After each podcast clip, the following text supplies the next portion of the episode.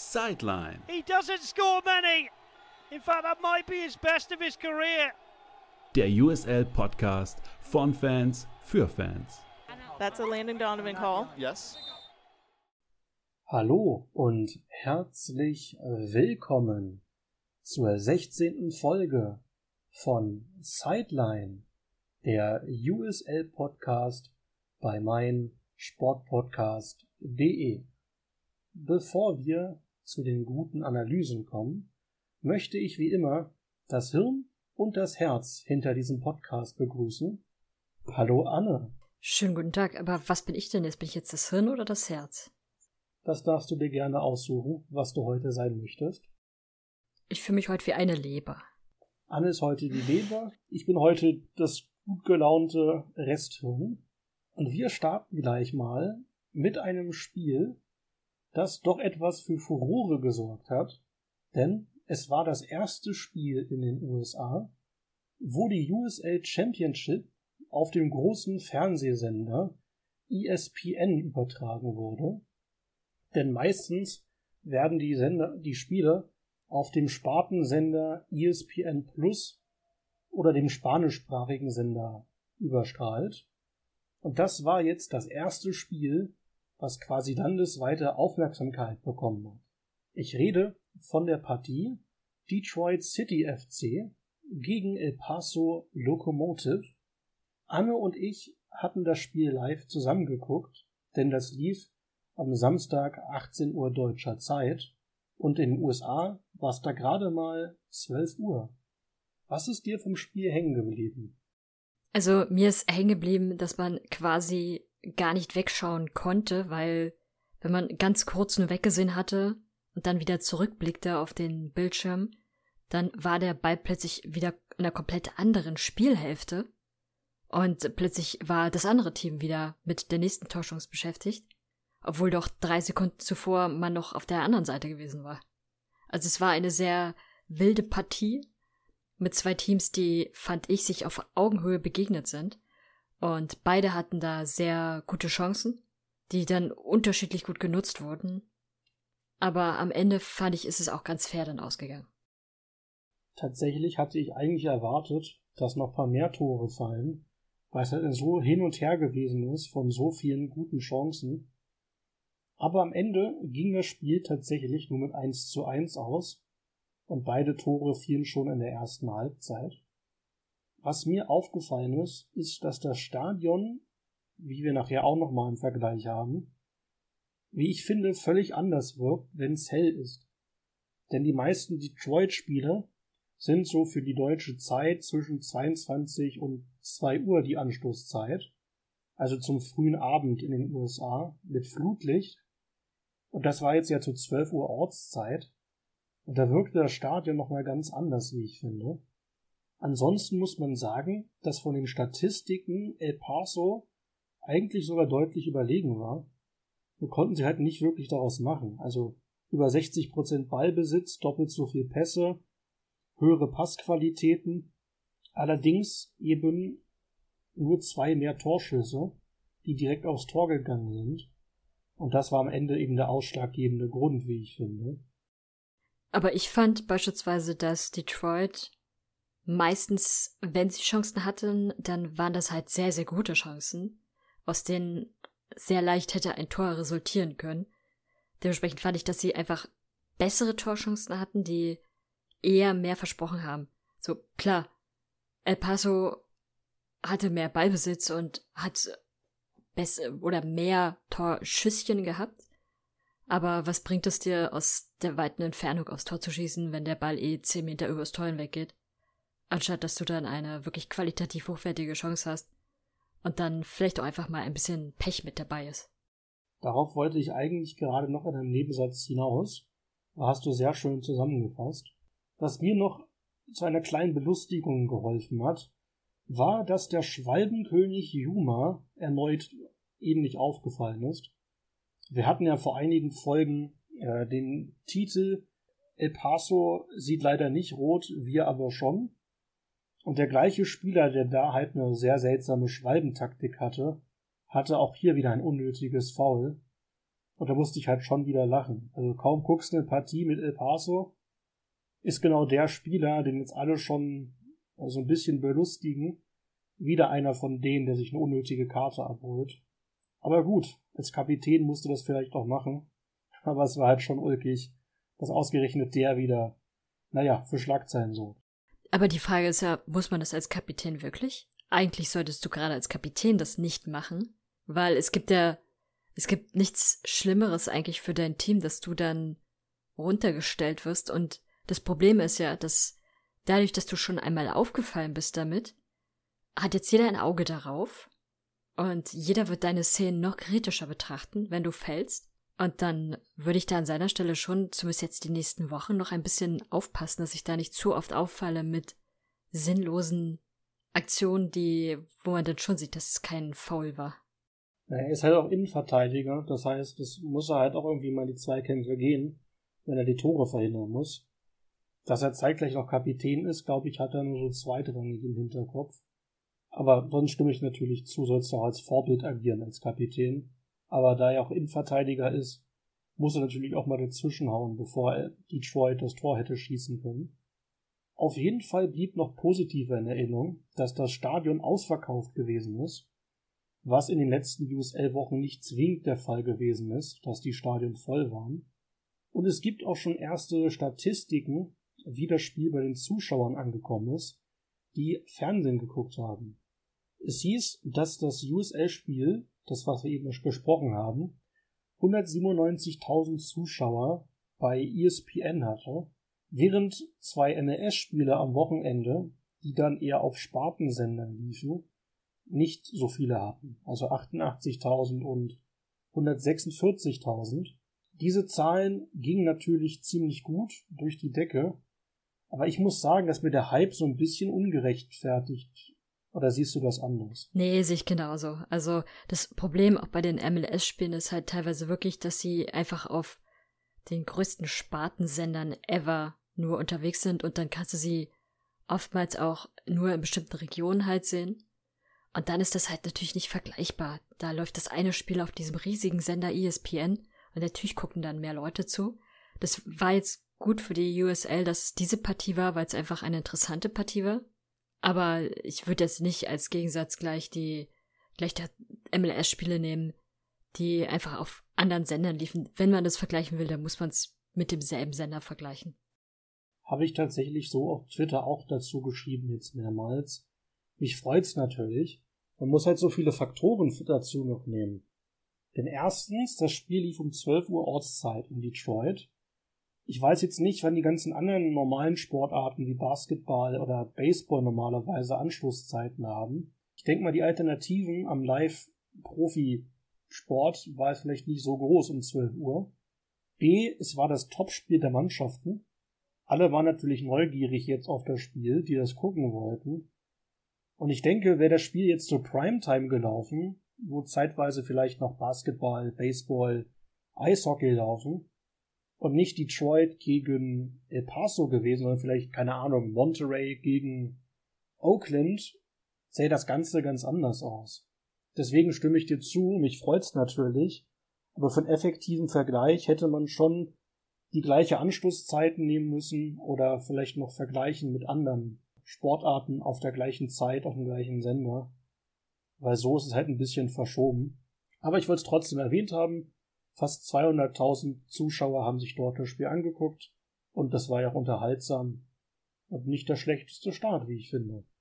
Nee, das nicht, aber die USL muss jetzt natürlich auch diese Chance nutzen und sollte da auf jeden Fall weiter auf ESPN Werbung für den Sport machen, weil an sich, wenn man es kritisch betrachtet, 200.000 bei der Menge an Amerikanern, die es gibt, die auch ESPN empfangen könnten, ist jetzt auch nicht so viel. Gut, Samstag Mittag um 12 Uhr ist jetzt bei den wenigsten wahrscheinlich auch groß die TV-Zeit. Aber wäre natürlich schön, wenn, wenn die Zahlen da stabil bleiben bei ESPN und wenn sie vielleicht sogar noch weiter nach oben steigen, aber nicht nach unten fallen. Ich denke, der Hauptvorteil könnte sein, weil die MLS ab der nächsten Saison ja zur Apple TV wechselt, dass dann wahrscheinlich mehr Sendezeit für die USL wäre. Wenn es mich nicht täuscht, lief die MLS auch oft auf ESPN äh, in den USA. Und wenn die halt jetzt komplett nur noch bei Apple läuft, auch in den äh, amerikanischen Gebieten, oder hauptsächlich, könnte das ja vielleicht ein paar neue Sendespots freischalten. Ja, davon kann man eigentlich ausgehen. Und da muss man mal gucken, wie die USL sich da auf ESPN entwickelt. Und vor allem, wie dann die Zuschauerzahlen sind, wenn da die Spiele dann mal auf den Spartensendern laufen. Wenn du sonst nichts hast, würde ich noch gerne zu einer weiteren Partie übergehen, die torreicher war, aber wahrscheinlich jetzt nicht zwingend so im Fokus gestanden hat. Meinst du diese eine Partie, wo ich mir nicht ganz sicher was, war, was für eine Rasen das sein soll? Ich meine Atlanta gegen Hartford. Also dieser Platz war katastrophal. Der sah genau so aus, wie ich mir als Stadtmensch eine nach tagelangen Reden, äh, Regen durchnässte Wiese, auf der sehr viele Kühe immer weiden, vorstellen würde. Heißt viele kahle Stellen, hin und wieder so ein paar Grasbüchelchen, aber nichts Besonderes und dann hat der Platzwart versucht, an der einen oder anderen Stelle nochmal schnell so ein bisschen Rollrasen zu verlegen. Dann hast du da ein Quadratmeter, der top aussieht. Und drumherum sieht's aber katastrophal aus. So, so war der, der Rasenplatz. Und was mir in der Partie aufgefallen ist, die ersten 20 Minuten fand ich, waren beide Teams sehr, sehr stark. Gut, was heißt sehr stark? Also beide Teams hatten doch sehr gute Chancen und das wirkte auch wie ein Spiel auf Augenhöhe. Aber das änderte sich dann irgendwann. Und erstmal bekam Hartford eine riesige Chance, vor allem in der 31. Minute, weil sie einen Elfmeter bekam. Der war okay, also dass man den gibt, war okay.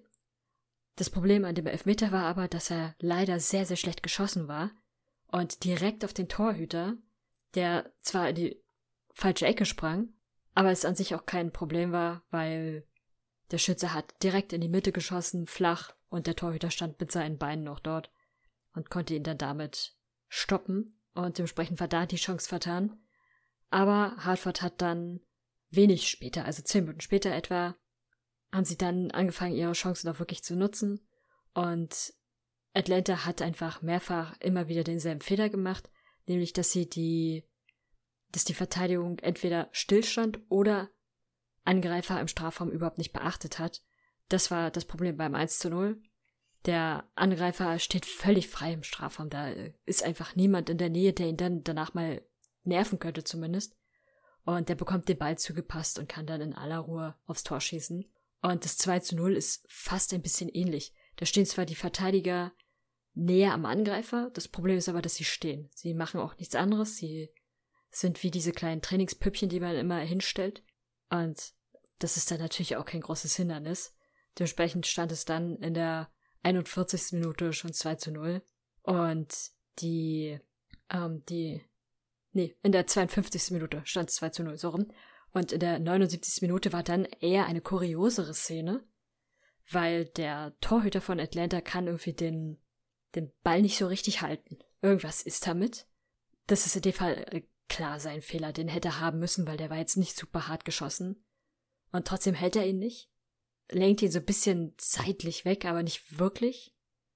Und der Angreifer von Hartford zieht einfach durch, läuft im schnellen Tempo mit in die Region und kann den Ball dann quasi ins Tor drücken.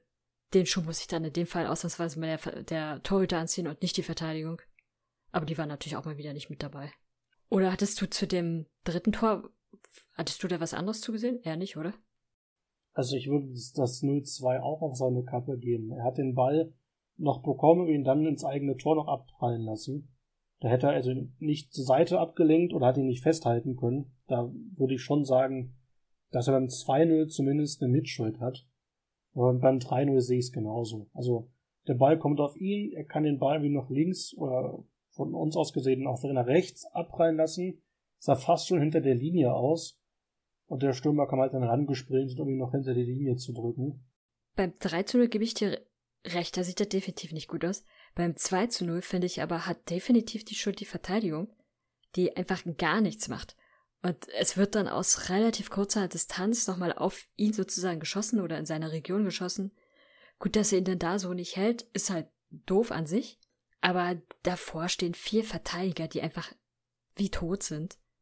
Und dann ist er da der Letzte, der da das, das ganze Feld plötzlich retten soll, nachdem vor ihm vier Leute komplett versagen. Ich würde ihm da noch nicht mal große Teilschuld geben, sondern das ist so, das sind vier Leute, die haben definitiv die Schuld daran.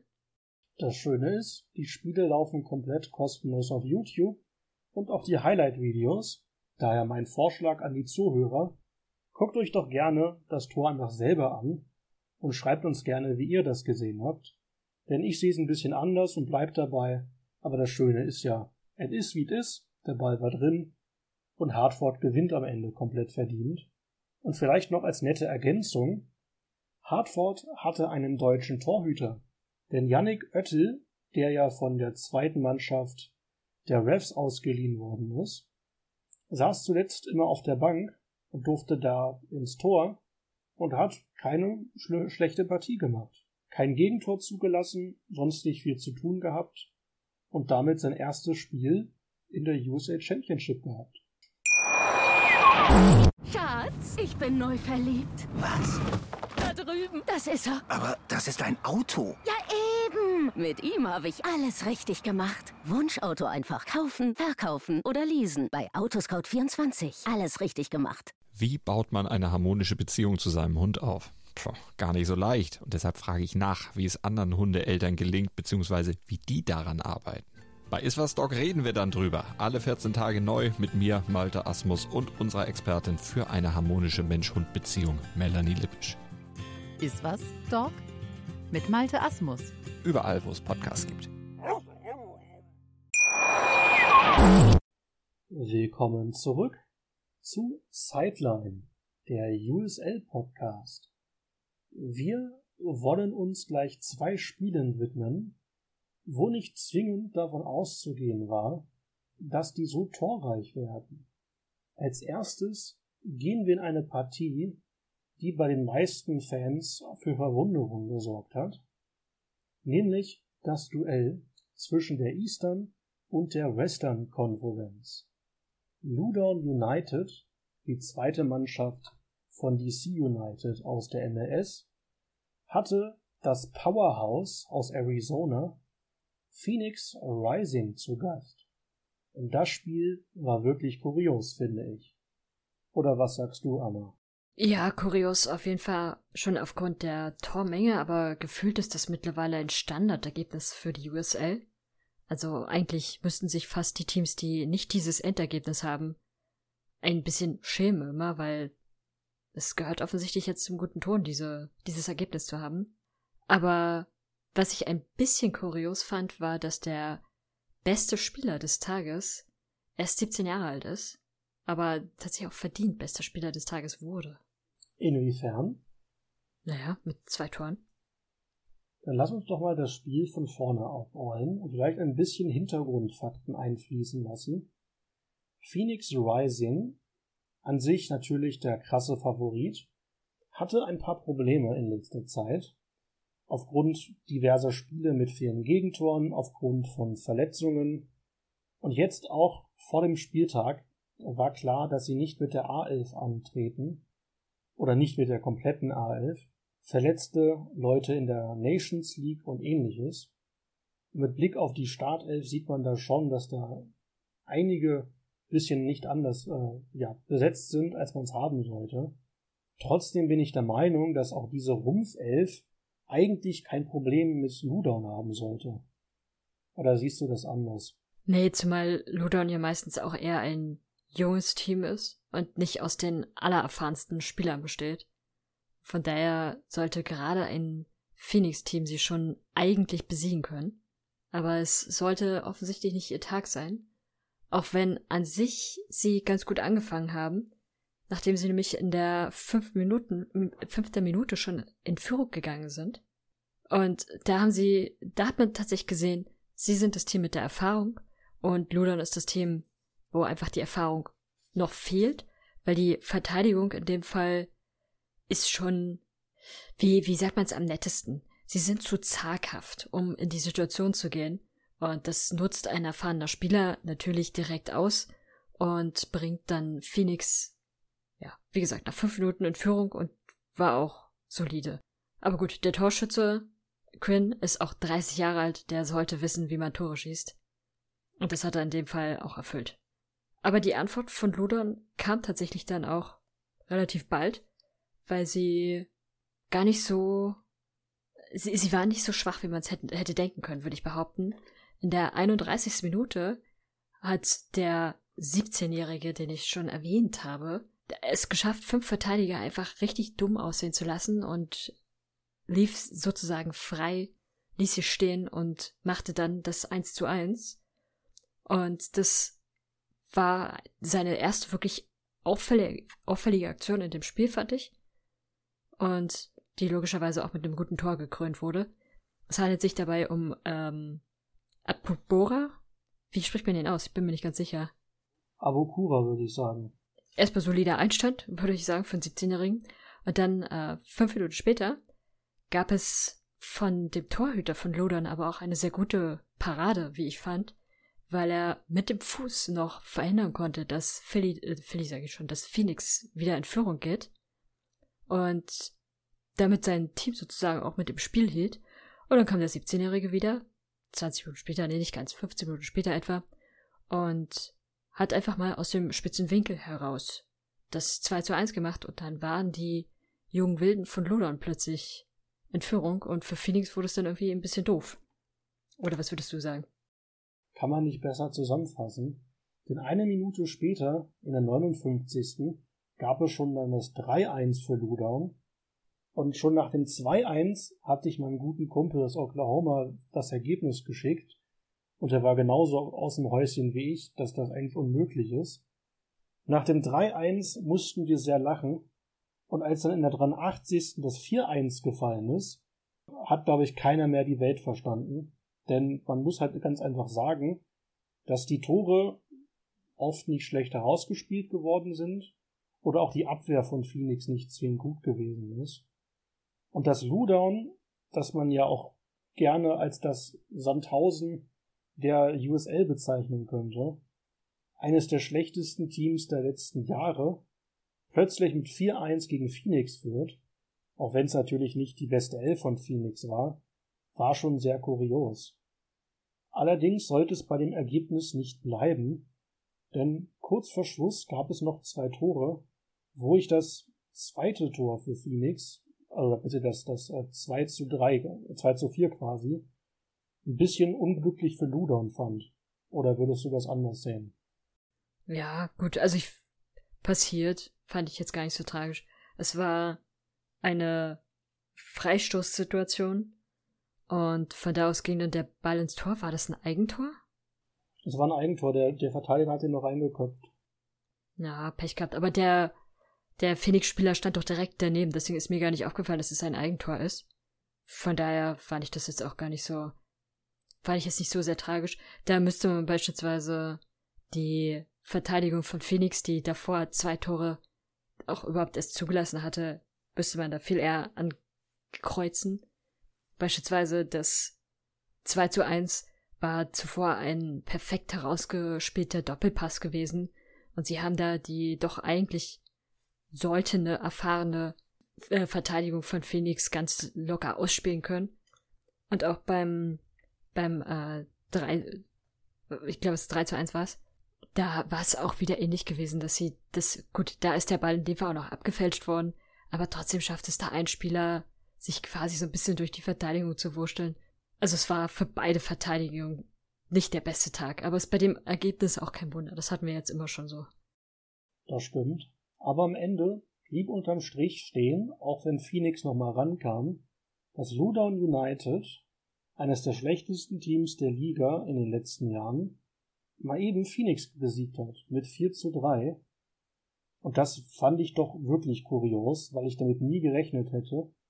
Klar, man könnte erwähnen, als schuldmildernde Zustände Phoenix nicht mit dem A-Kader anwesend.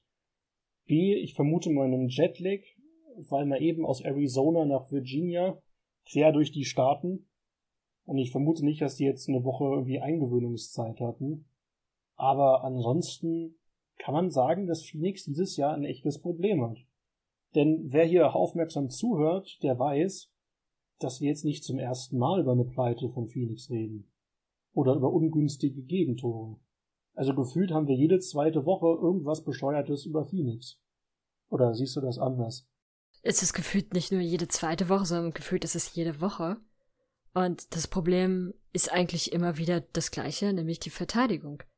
Nach vorne raus machen sie durchaus ihre Tore, aber hinten raus fangen sie sich halt viel zu viele Tore und vielen Fällen finde ich, ist da die Verteidigung einfach sehr, sehr schlecht aufgestellt.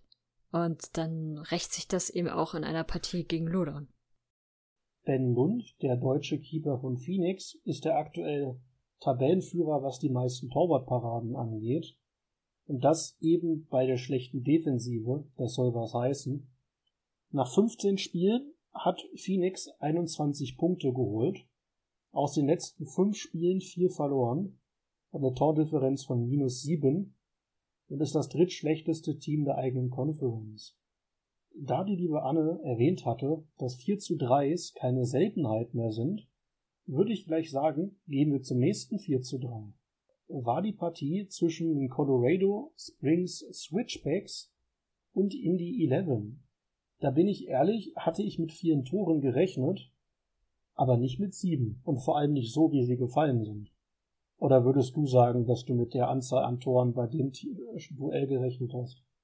Ne, doch, man hätte schon fast damit rechnen können, weil, wie gesagt, wir hatten jetzt zuletzt ganz schön oft genau dieses Ergebnis. Nicht unbedingt bei den beiden Teams, aber generell finde ich, ist, es, ist das 4 zu 3 in der USL gerade überhaupt keine Überraschung mehr. Und eigentlich muss man immer damit rechnen, dass es dann, dass es dann so endet. Und wenn die Switchbacks dann mal torreiche Partien haben, dann geht das eigentlich eh immer in die Richtung.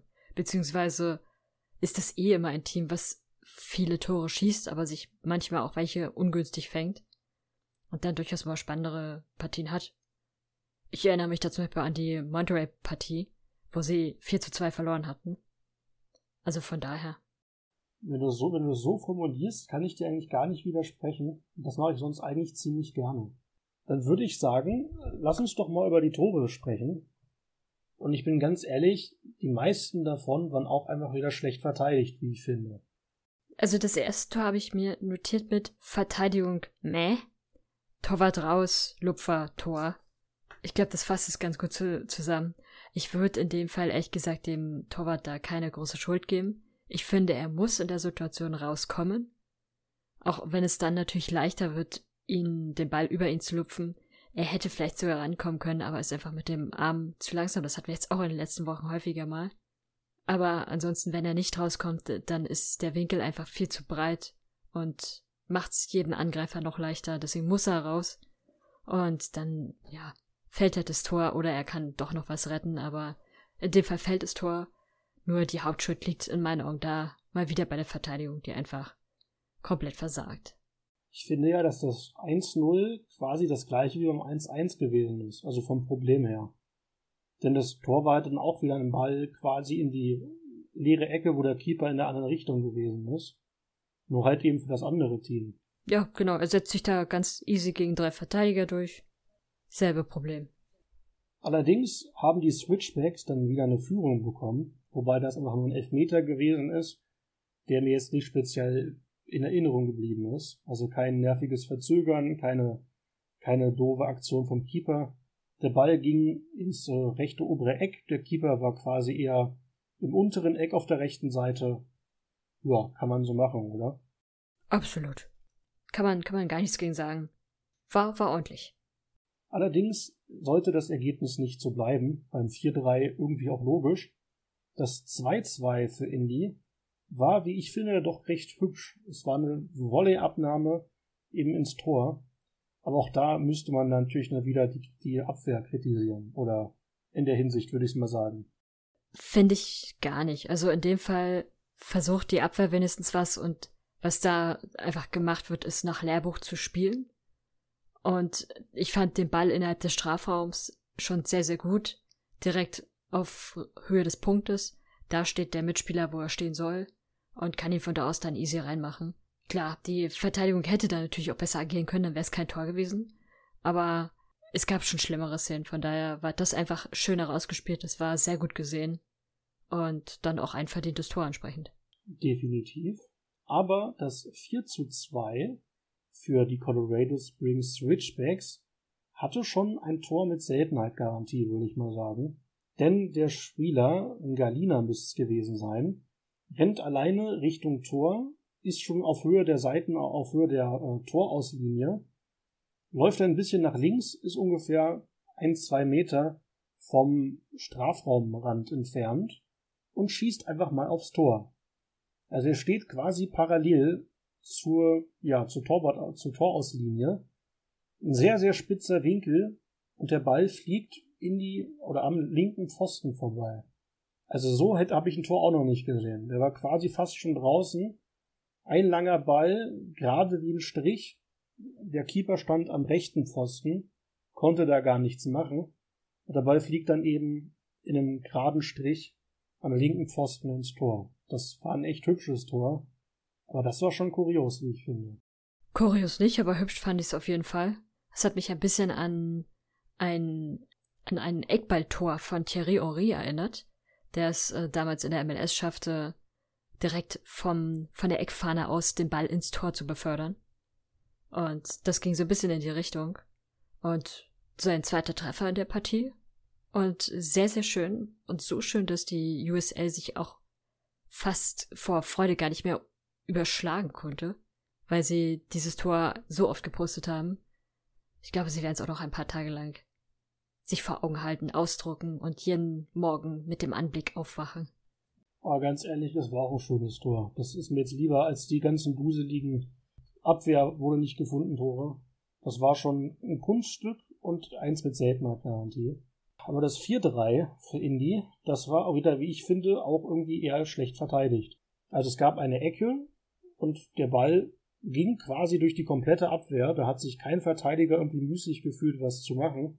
Und der Stürmer stand dann, ich schätze mal, einen Meter vom quasi leeren Tor und musste den Ball nur einschieben. Und das war wieder so eine Szene, wo ich mir wieder gedacht habe, verteidigt keiner die Pfosten? Also von den quasi der defensiven Mannschaft. Es war irgendwie gefühlt keine Verteidigung vorhanden. Ein Ball durch die Abwehr, keiner steht. Und ich glaube, auch du hättest das gemacht. Also allein vom Tor, keiner ist bei dir. Aus der Entfernung.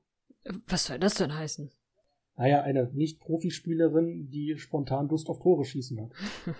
Ich hätte, ich hätte das, äh, das Tor mit dem, aus dem spitzen Winkel heraus gemacht.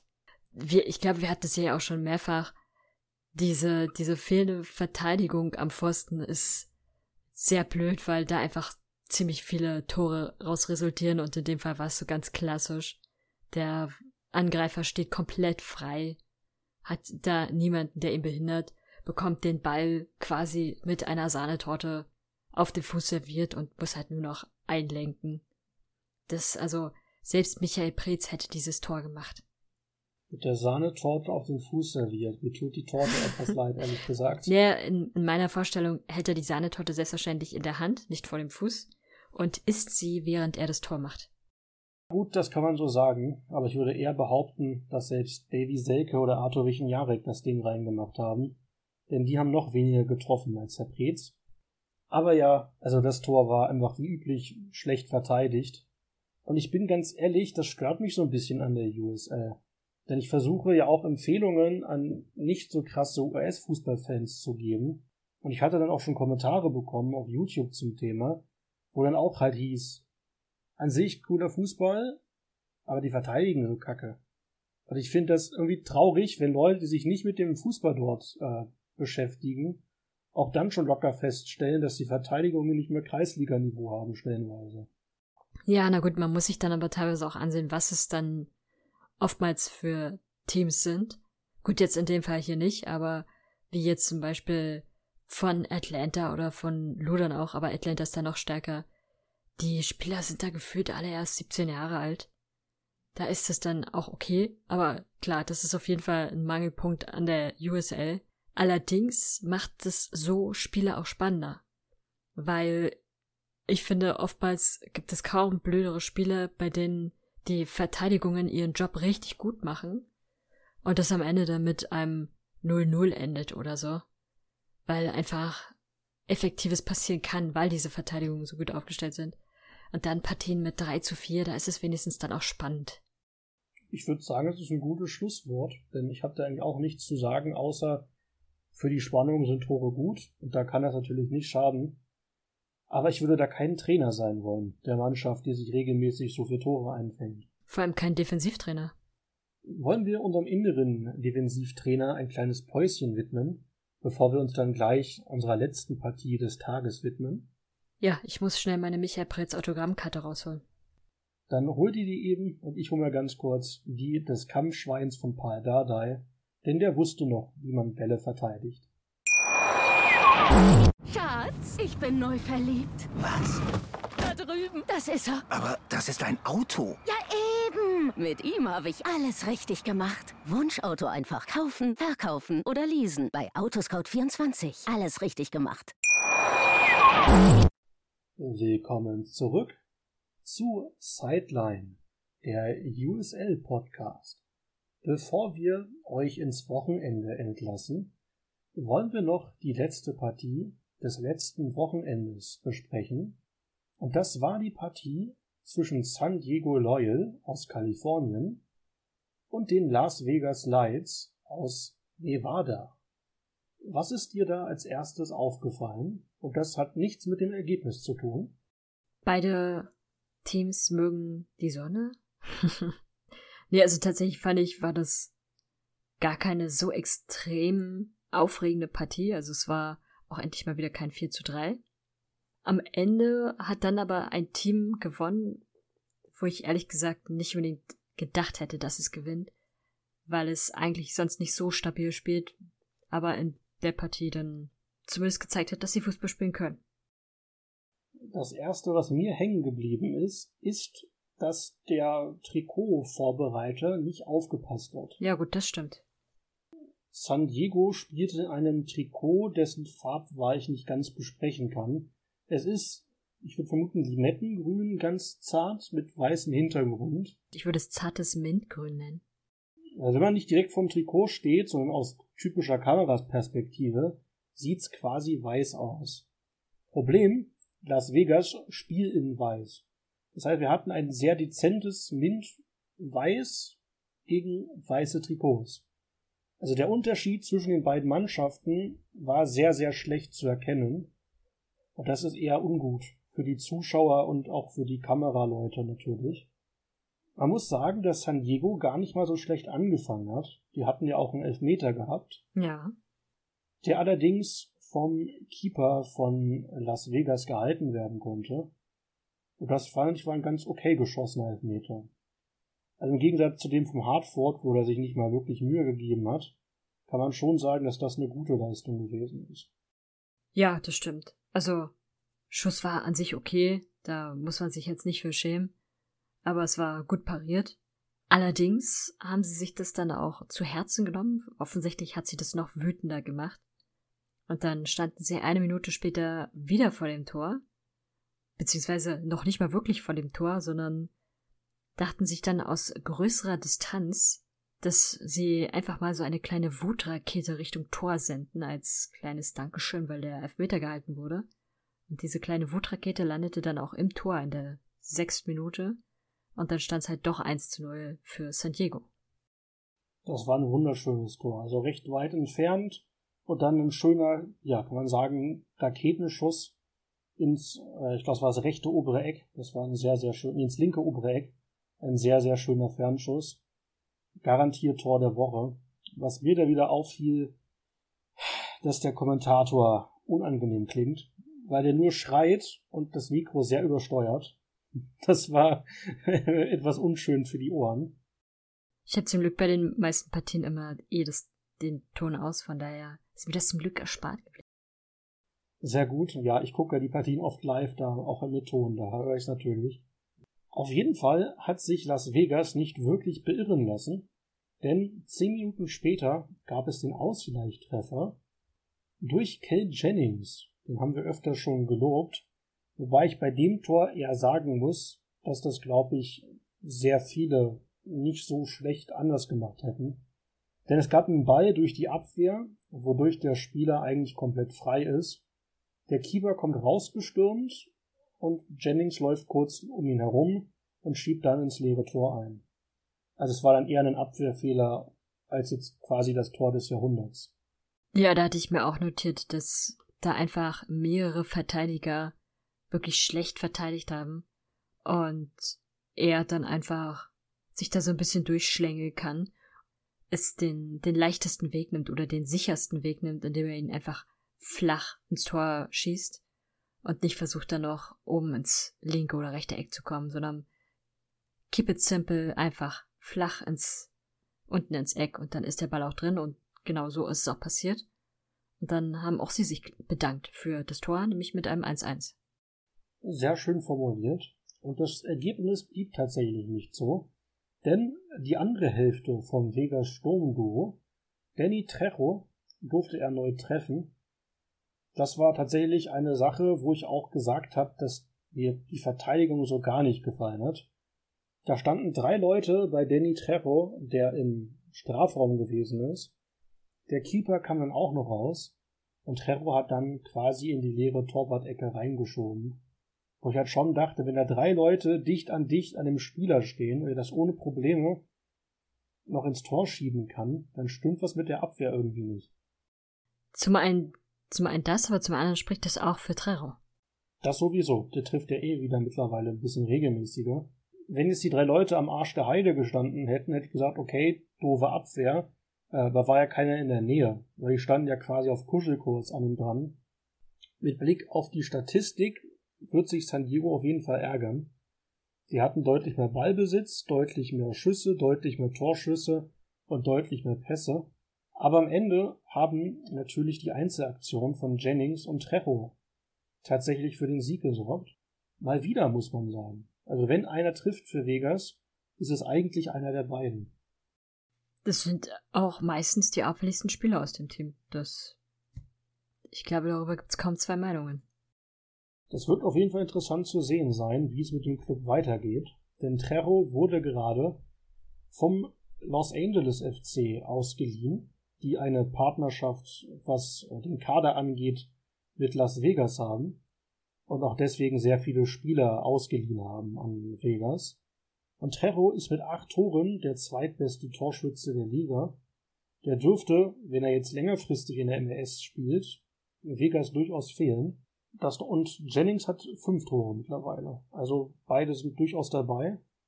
Und ich finde 13 Tore durch zwei Spieler nicht die schlechteste Quote in dem frühen Stadium der Saison. Nee, absolut nicht. Und für Danny Trejo ist jetzt natürlich auch eine gute Chance, sich beim LAFC zu beweisen und zu zeigen, dass er ein sehr wertvoller Spieler für sein Team sein kann. Und vielleicht sieht man ihn dann auch irgendwann mal in der MLS. Oder aber, was auch gut wäre, weiterhin in der USL und dass er dann da wieder weiter viele Tore schießt. Hoffen wir auf jeden Fall mal, dass er verletzungsfrei bleibt. Das hoffe ich auch, denn er hatte jetzt einige Verletzungen mit sich rumgeschleppt, wodurch er jetzt in den letzten Wochen nicht so aufgefallen ist. Aber um vielleicht die Statistiken noch ein bisschen korrekter zu machen, Trejo hat acht Tore geschossen und vier Vorlagen, also zwölf Scorer in der aktuellen Saison. Und Jennings hat fünf Tore und drei Vorlagen, also acht. Zusammen haben sie also 20 Scorer für das Team beigetragen. Das ist schon eine echt gute Leistung. Deswegen, vielleicht als kleiner Punkt, ich gönne es den beiden Jungs auf jeden Fall weiter gute Leistung zu zeigen. Wenn dann der Los Angeles FC nächstes Jahr in die Next Pro geht, werden die oft nicht genannten Spieler von uns, die auch zu Vegas gehören, das sind meist so 17-, 18-jährige Leihspieler von Los Angeles, vermutlich weggehen. Und wenn dann nur Jennings und Trejo bleiben, muss man den Kader neu um den Club rumbauen quasi. Beide sind zu alt, glaube ich, für die Next Pro. Beide sind 24, 25 Jahre alt und in der MLS Next Pro, dieser Reserveliga, spielen ja fast noch Kinder, also 15 bis 17, 18-Jährige. Ja, glaube ich auch nicht, dass sie da hinpassen würden. Dafür sind sie auch beide zu erfahren schon. Vielleicht sieht man sie dann in der MLS oder aber dann mit Sicherheit irgendwo noch in der USL. Und apropos USL sehen, ich würde vorstellen, dass wir uns mal angucken, was da so am Wochenende für interessante Partien sind. Wenn du nichts mehr zu San Diego hast. Nicht wirklich. Ich wollte nur kurz für die Zuschauer noch kurz erwähnt haben, Wir nehmen diese Woche ein bisschen früher auf, am äh, Dienstag. Das heißt, es werden bis zum Wochenende sowohl noch Spiele in den USL-Ligen ausgespielt, die wir erst nächste Woche besprechen können, als auch der US Open Cup, wo zwei Mannschaften aus der USL noch dabei sind. Das heißt, die Spiele kommen dann erst nächste Woche in den Erklärungen. Einfach nur als kleines Feedback an die Zuschauer, Zuhörer, dass sie sich nicht wundern, wo das Besprochene bleibt. Das kommt noch, aber erst nächste Woche. Na, genau so ist es. Hast du denn eine Partie, auf die du dich besonders freust jetzt in den nächsten Tagen am Wochenende? Ja, tatsächlich bin ich ganz offen. Ich versuche tatsächlich auch jetzt in der Woche noch ein bisschen was zu gucken, wenn möglich, weil da auch nette Partien dabei sind. Aber ich bin ehrlich, ich glaube, Vegas gegen Phoenix wird unterhaltsam. Das findet um 4.30 Uhr in der Nacht auf Samstag statt. Ich glaube, das wird was fürs Real Life gucken, weil das echt früh am Morgen ist. Aber Phoenix schwächelt zurzeit ziemlich. Vegas dreht wieder auf. Da glaube ich aber ehrlich gesagt, dass das so eine ganz klassische 4 zu 3 Partie werden wird. Phoenix einfach mit einer nicht existenten Verteidigung und Vegas, wenn sie Bock haben können, durchaus viele Tore schießen. Also da vermute ich schon, könnte, könnte so das ein oder andere Tor fallen. Das 4-3 wäre aber auch für die Switchbacks gegen San Antonio möglich. Die beiden Top-Mannschaften der Western Conference treffen um 3 Uhr Samstagmorgen aufeinander. Das könnte auch so torreich werden. Wahrscheinlich nicht so viele Tore fallen werden, aber wo trotzdem ein gewisses Interesse hinterstehen könnte, dürfte die Partie am Samstagabend sein, weil sie einfach wieder die perfekte Fußballzeit hat am Samstag um 19 Uhr treffen nämlich die Jungs von Hartford zu Hause auf die Gäste von Louisville City FC. Das ist vor allem deshalb interessant, weil Hartford zuletzt ja überraschend gut gespielt hat. Und dann treffen sie jetzt natürlich auf den, auf die Nummer eins aktuell in der Tabelle. Also wird das eine harte Nummer, aber sie können zu Hause spielen und wenn sie ihre Linie weiterfahren, wie sie es zuletzt gemacht haben, dann könnte es eine interessante Partie werden. Entweder das oder es wird eine 0 zu 4 Geschichte für Louisville. Dasselbe habe ich mir ein paar Stunden später auch gedacht für die Partie zwischen Pittsburgh und Tampa. Eigentlich eine Top-Partie, aber Pittsburgh ist wie bei San Diego, die schwächeln seit Wochen ziemlich vor sich hin. Und ich glaube, da wird Tampa dann auch wieder relativ einfach gewinnen. Was glaubst du bei der Partie Memphis gegen Detroit? Da freue ich mich tatsächlich drauf. Da sollte mein Samstagabend-Hobby hoffentlich schon vorbei sein. Ich bin ehrlich, Detroit spielt nicht schlecht, scheint aber eher eine heimstarke Mannschaft zu sein. Memphis ist dieses Jahr wieder richtig gut und spielt zu Hause. Ich glaube, es wird eine torreiche Partie, auch wenn ich da kein 4 zu 3 tippe. Aber ich würde auf Memphis tippen tatsächlich. Ja, würde ich sogar tatsächlich mitgehen. Zum einen, dass ich auch glaube, dass das eine sehr spannende Partie wird. Und zum anderen, vermutlich hat Memphis da tatsächlich die Nase ein bisschen vor. Aber ich denke, es wird eine interessante Partie werden. Angenommen, du wärst um 3.30 Uhr Sonntagmorgen noch wach. Was würdest du denken zwischen deiner Partie, zwischen El Paso und deinen Red Bulls? Oder Red Bulls 2, um vielleicht ganz genau zu sein? Ich würde für diese Partie nicht um 3.30 Uhr nachts wach sein, weil ich eigentlich ziemlich fest davon ausgehe, dass El Paso das gewinnen wird.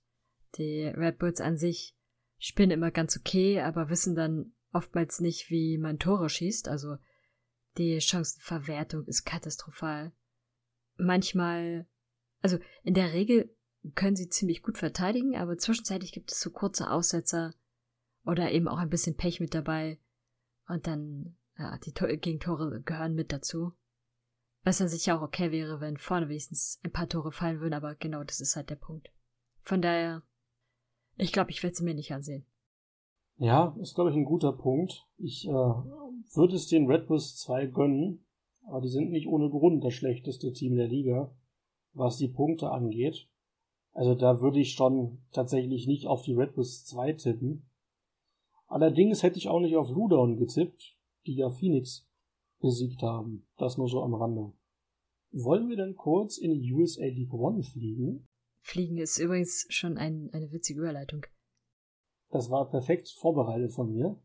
Denn in der USA League One, der dritten Liga, wird ja auch gespielt am Wochenende.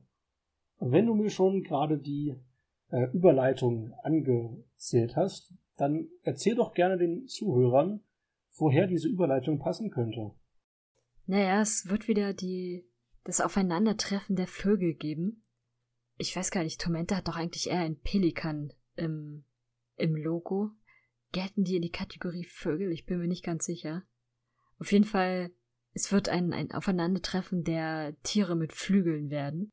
Und das ist deshalb interessant, weil beide in der Tabelle sehr nah beieinander sind. Tormenta ist auf Platz 8 und Omaha ist auf Platz 9.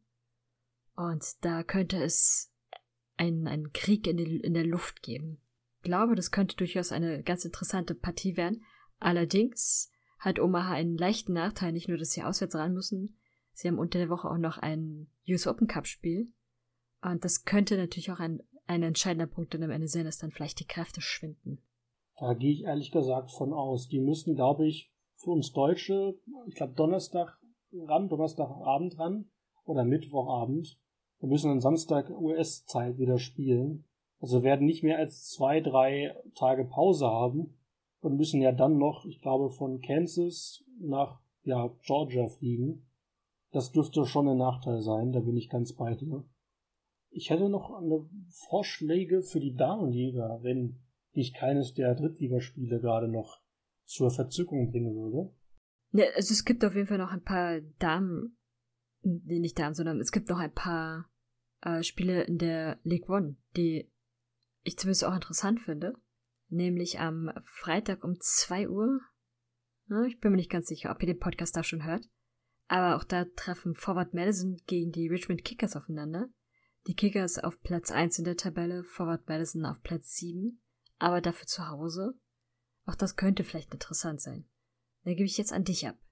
Das wäre auch mein Spiel gewesen. Ich hatte das ausgeklingt, weil ich jetzt nicht dachte, dass Zuhörer nachts um eins unseren Podcast hören werden. Sonst hätte ich da halt uns noch vielleicht die Chattanooga Red Bulls gegen Tucson empfohlen. Aber in der Damenliga gibt es auch ein Spiel, was mich interessiert und eines, was du noch ausgegraben hattest. Das Problem bei der Damenliga ist ja, dass die Spiele nicht auf YouTube laufen, sondern teilweise überhaupt übertragen werden auf Eleven Sports. Also solltet ihr vielleicht auf der jeweiligen Social Media Seite eures Clubs vorbeigucken, ob die Spiele überhaupt übertragen werden oder wie und wann. Ich hätte das New York Derby vorgeschlagen zwischen den Queensboro FC und dem Manhattan SC. Da treffen also Queens und Manhattan aufeinander. Ein kleines New York Derby bei den Damen dürfte aufgrund der Stadt und der Teams bestimmt unterhaltsam sein. Ansonsten eventuell auch noch zu empfehlen ist das Spiel von St. Louis Lions, die zu Gast Minnesota Aurora FC haben. Und das ist deshalb interessant, weil Aurora zurzeit sehr, sehr stark spielt. Und das eventuell dann eine, eine relativ dominante Partie sein könnte. Auf jeden Fall ist es ein sehr neuer Club und da lohnt es sich, da mal reinzuschauen. Aber ich habe jetzt gar nicht auf die Uhrzeit geachtet. Ich fürchte, es wird eine furchtbare Uhrzeit sein. Hundertprozentig. Aber ich finde, da sind jetzt die Uhrzeiten weniger das Problem, als dass überhaupt nicht klar ist, wer überträgt oder wann es übertragen wird überhaupt. Ein Punkt, der noch für Queensboro spräche, ist, dass der Club nächstes Jahr in der USA Championship spielen wird. Also der Männerverein dann anfängt zu spielen. Das heißt, wenn ihr vielleicht schon mal Sympathien entwickeln wollt für den Club und für, dies, für das Örtchen, könnt ihr da auf jeden Fall schon mal reingucken und vielleicht feststellen, ob euch das Logo oder die Trikots gefallen. Denn dann habt ihr schon mal einen kleinen Einblick.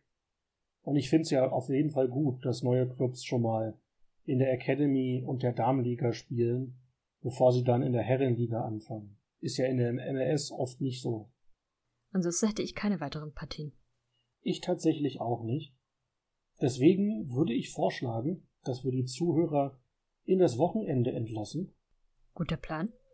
Ihr könnt uns wie immer bewerten auf, ich glaube, iTunes und auch auf äh, Spotify müsste das möglich sein. Korrigier mich da gerne. Ja, auch wenn iTunes nicht mehr iTunes heißt, sondern Apple Podcasts, aber das ist okay. in deinem Alter. Ich bin äh, alt geworden, ich darf das. Dazu kommt, dass ihr uns natürlich gerne Feedback geben könnt. Die Social Media Möglichkeiten sollten nach über 15 Folgen, glaube ich, mittlerweile bekannt sein. Wenn nicht, kannst du uns gerne nochmal unser Facebook-Handle sagen, weil wir das immer noch durch die Lappen, äh, auch weil ich dieses Facebook seit Jahren nicht mehr benutzt habe. Interessant, dass du verkündest, dass man nach 15 Folgen da wissen sollte, wie die Social Media Kanäle heißen und sie dann selbst nicht weißt. Ich habe noch Fax, ich darf das. Auf äh, Facebook heißen wir US Soccer News und auf Twitter sind wir Box to Box, genauer gesagt Box 2B. Das ist eine schöne Zusammenfassung und ich merke mir das bestimmt in den nächsten ja, 15 bis 16 Folgen. Ich denke, das sollte es für heute gewesen sein.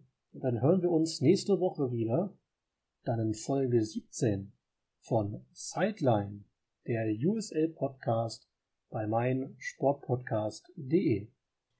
Bye bye. Schatz, ich bin neu verliebt. Was? Da drüben. Das ist er. Aber das ist ein Auto. Ja. Mit ihm habe ich alles richtig gemacht. Wunschauto einfach kaufen, verkaufen oder leasen. Bei Autoscout24. Alles richtig gemacht. Wie baut man eine harmonische Beziehung zu seinem Hund auf? Puh, gar nicht so leicht. Und deshalb frage ich nach, wie es anderen Hundeeltern gelingt, beziehungsweise wie die daran arbeiten. Bei Iswas Dog reden wir dann drüber. Alle 14 Tage neu mit mir, Malte Asmus und unserer Expertin für eine harmonische Mensch-Hund-Beziehung, Melanie Lippisch. Iswas Dog mit Malte Asmus. Überall, wo es Podcasts gibt. Sideline. He doesn't score many. In fact, that might be his best of his career. Der USL Podcast von Fans für Fans. That's a Landon Donovan call. Yes. Schatz, ich bin neu verliebt. Was? Da drüben. Das ist er. Aber das ist ein Auto. Ja, eben. Mit ihm habe ich alles richtig gemacht. Wunschauto einfach kaufen, verkaufen oder leasen. Bei Autoscout24. Alles richtig gemacht.